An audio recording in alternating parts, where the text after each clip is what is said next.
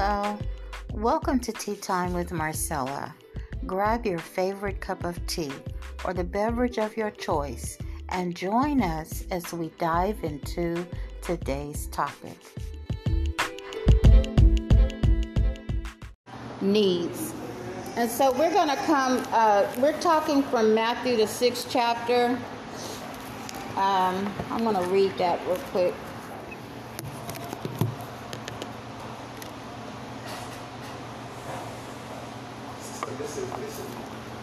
Oh, hello, Sister Lisa. All right, I'm set.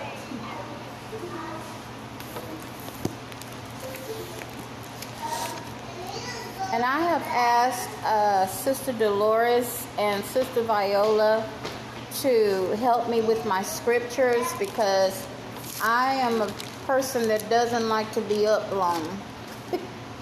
So I've asked them to help me read my scriptures so that I can expedite a lot of time and not be up before you too long. But today I'd like to talk about shut the door behind you. My allergies are acting up.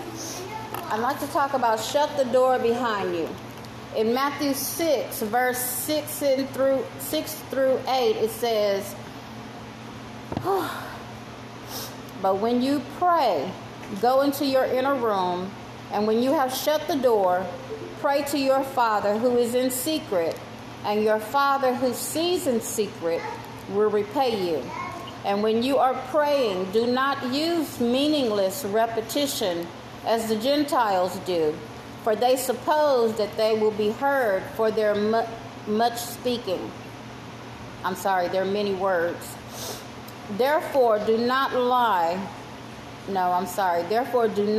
like them, for your Father knows what you need before you ask Him. And so the thing that I like about Jesus, He's telling us to go secretly and pray to the Lord. And you know, He modeled before us a relationship with His Heavenly Father where He went off into a solitude place or a place just by himself, and he would pray and he would talk to the Lord and he would spend time with the Lord. And I know that the Lord, our Heavenly Father, loves to spend time with us. He demonstrated that in Genesis with Adam and Eve, where he would come down in the cool of the day and he would be with them and he would talk with them and fellowship with them. So we know that he loves spending time with us. And Jesus is a model of spending time with his Heavenly Father. When I was studying and I was reading, I kind of went to 2 Kings, the 4th chapter. And if you just let me go back a little bit. 2 Kings, the 4th chapter, there was two women in that 4th chapter of 2 Kings. The first woman was a widow. Her husband had died. And he had worked with the man, Elisha, the man of God, Elisha. And he died. And when he died, he left her, I'm sure he didn't intentionally do it, you know, in my own reasoning. But he left her with his responsibilities, his debt. He had unpaid debt. He owed the creditors. And because he owed the creditors, when he passed away, his debt went to his wife and his two sons. And they were going to take his two sons and make them slaves to pay off his debt. Well, this woman, she went to the man Elisha and she said, "Man of God," she says, "your servant, he's passed away. He's left me with this debt that the creditors are now trying to take my sons." And she said, "I don't know what to do." And he asked her, he says, "Well, what do you have in the house?" And she said, "I have a flask of olive oil." Well, he told her to go and borrow from her neighbors and her friends as many vessels and as many containers, bowls or whatever that she could get. And then he told her, "When you've gotten it, go into the house, shut the door behind you, and then begin to pour the olive oil into those containers. Well, she and her sons did that, and when they had filled everything, she asked one of her sons for one more vessel, and he said, there aren't any more. Well, when he said there aren't any more, she said, when he said there aren't any more, then her oil stopped flowing. And she went to the man of God, and she told him what had happened. And he told her to take what you have, sell it, pay off the debt, and what's left, you and your sons live on it. So God did something in secret. She shut the door behind her and followed what the man of God said. Now here, she is doing what the man of God tells her to do. I like how Jesus in Matthew 6, he tells us to pray. He doesn't tell us we need someone to intercede for us. He tells us to go to the Father. The second lady in 2 Kings chapter 4, excuse me, in 2 Kings chapter 4, she was a wealthy woman. She had an elderly husband, and they had no children. And they would set aside and let Elisha come to their home and eat. And they even prepared a room for him to stay in. Well, one day Elisha told her, you're going to have a son this time next year. When the son was born, he grew and he went out to help his father, and he died. He ended up getting sick out in the fields when they were out there harvesting, and he had a headache, and they took him back to his mom, and he sat on her lap until noon, and he passed away. And she took the child and put him in the room that they had prepared for the man of God, Elisha, and she shut the door behind him, and she and her servant went to find the man of God. The man of God ended up coming back with her, and he lay on the child, and the child began to get warm. And he laid on him a second time, and the child sneezed 7 times and came back to life. I love how these people trust in the man of God, but I love how Jesus tells us to trust in our Heavenly Father. There's nothing like trusting in Jesus. You can trust in man and they'll let you down. But if you trust in Jesus, there's no getting, you're never disappointed. It doesn't always come the way you want it, but it comes. That blessing is always there. So I asked myself, why do we pray? And I'm going to go to First Chronicles 29. And I've asked these ladies to help me out, but this scripture I wanted to read myself. It's 1 Chronicles 29, verses 11 and 12. Why do we pray to God? Thine, O Lord, is the greatness and the power and the glory and the victory and the majesty. Indeed, everything that is in the heavens and the earth, thine is the dominion, O Lord. And thou doest exalt thyself as head over all.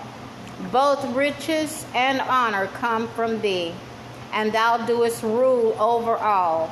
And in thy hand is power and might, and it lies in thy hand to make great and to strengthen everyone. That was David's prayer, and I'm sure that Jesus, he's thinking about his ancestors' prayer, how David praises the Lord, and he's talking to the Lord. And he says here, pray then, in verse 9, pray then in this way, our Father who art in heaven. In this particular verse, he is establishing paternity. He is establishing paternity. Sister Viola, you're going to get 2 Corinthians 6 and 18. Jesus is establishing paternity. He's already told us to go into our secret closet, go in and shut the door behind us, spend some time with our Heavenly Father one-on-one, have a relationship with him one-on-one. He's already told us that. But now he is establishing why. The reason why is because God the Father is our Heavenly Father. He's our paternity. And Sister Viola, you have 2 Corinthians 6:18. Please. I will be a father to you, and you shall be my sons and daughters, says the Lord Almighty. So he's establishing paternity. God is, who did you just say, Sister Viola? God. He is our Father. He is our Heavenly Father. And Jesus is talking to his disciples, his spiritual sons, I like to say. Those are his spiritual sons. Jacob had 12 sons, but Jesus had 12 also. They were spiritual. And I love how he demonstrates to his disciples. He talks to his disciples. I just love that he establishes with them that God is our Heavenly Father. And then he tells us how to praise. He says in verse 9, he says, "Our Father who is in heaven, hallowed be thy name." So he's telling us to praise him. Why? Because he's holy. He's set apart. He's sacred.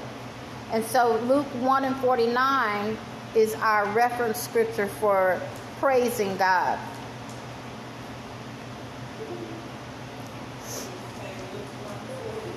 Yes, ma'am. Luke 1:49 says,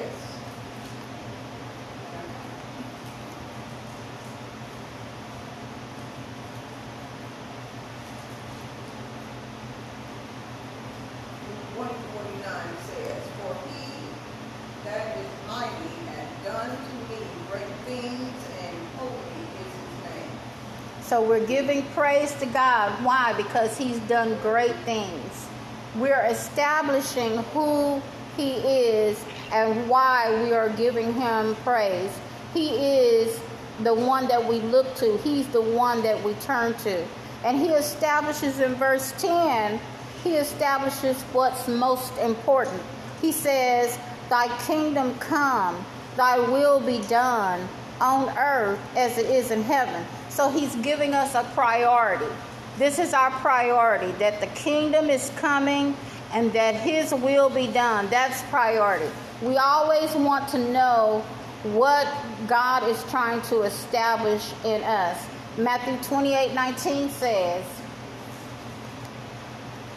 "Go therefore and make disciples of all nations, baptizing them in the name of the Father, and of the Son, and of the Holy Spirit." So this is a priority. When he says in the kingdom, "Thy kingdom come, thy will be done on earth as it is in heaven," then he gives us a commission in Matthew 28:19. And so that is our priority. And then in verse 11, he says, "Give us this day our daily bread." So he's establishing provision. So basically Jesus, when he told us to pray to our Heavenly Father, he gave us paternity, he gave us praise, he gave us priority, and now he is giving us provision.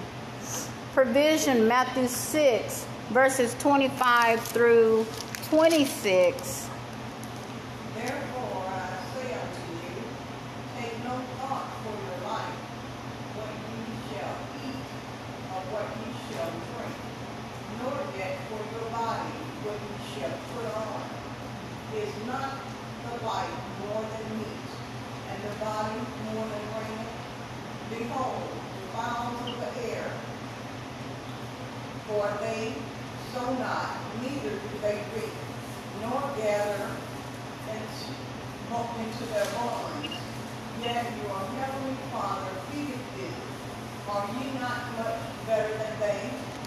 So he's establishing that God the Father provides for us. He provides everything that we need. We don't have to worry about it. And I have a personal testimony that about a month ago, I was talking on my podcast on the Thursday night, and I was talking about that God is enough. And I was telling how that I had witnessed some miracles. I witnessed a lady being brought back to life. I witnessed some other things. I witnessed that my niece was in a coma for like 2 weeks or 2.5 weeks. And they didn't think she was going to come out of it.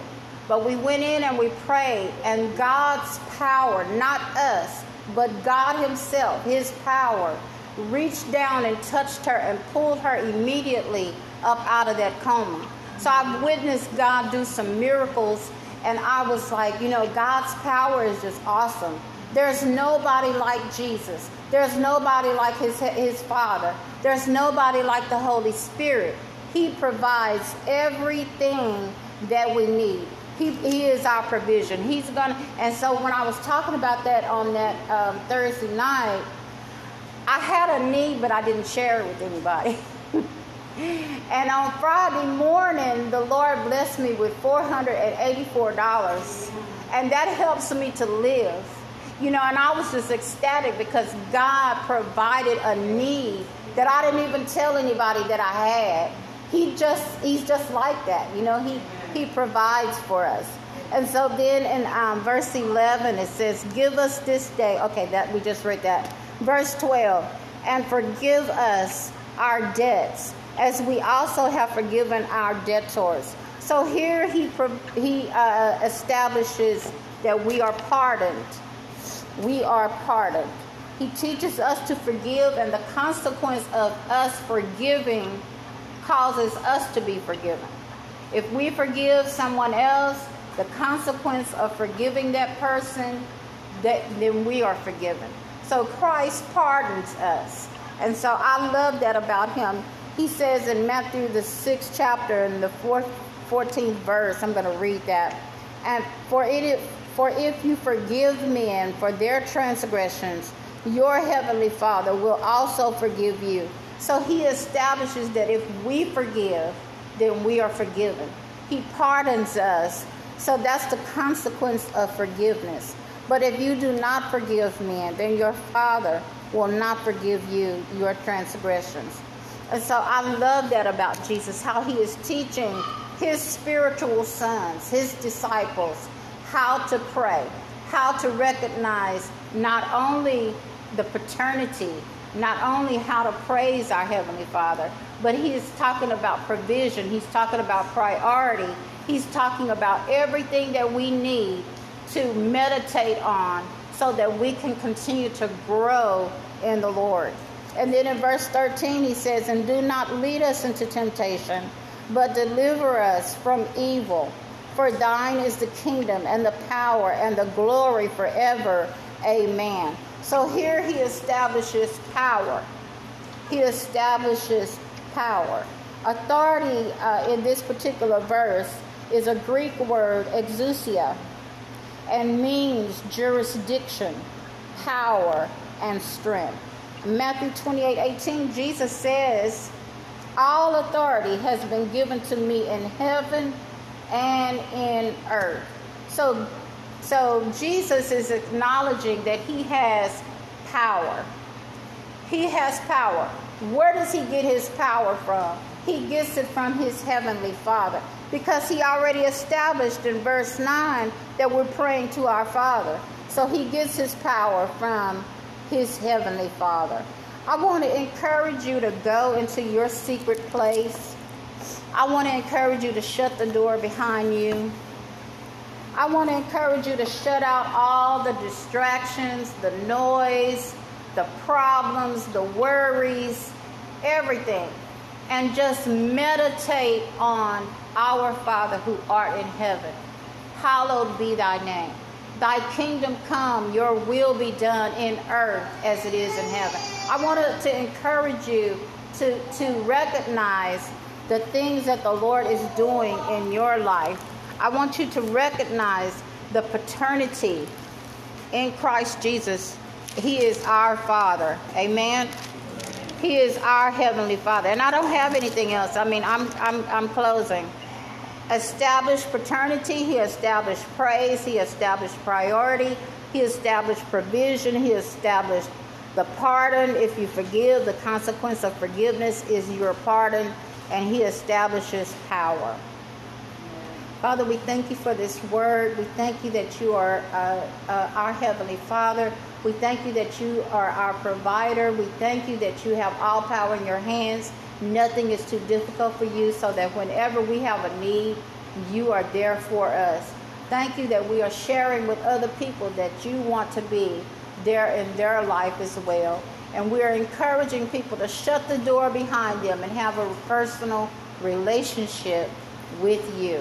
And we'll give you glory and praise in Jesus' name. Amen.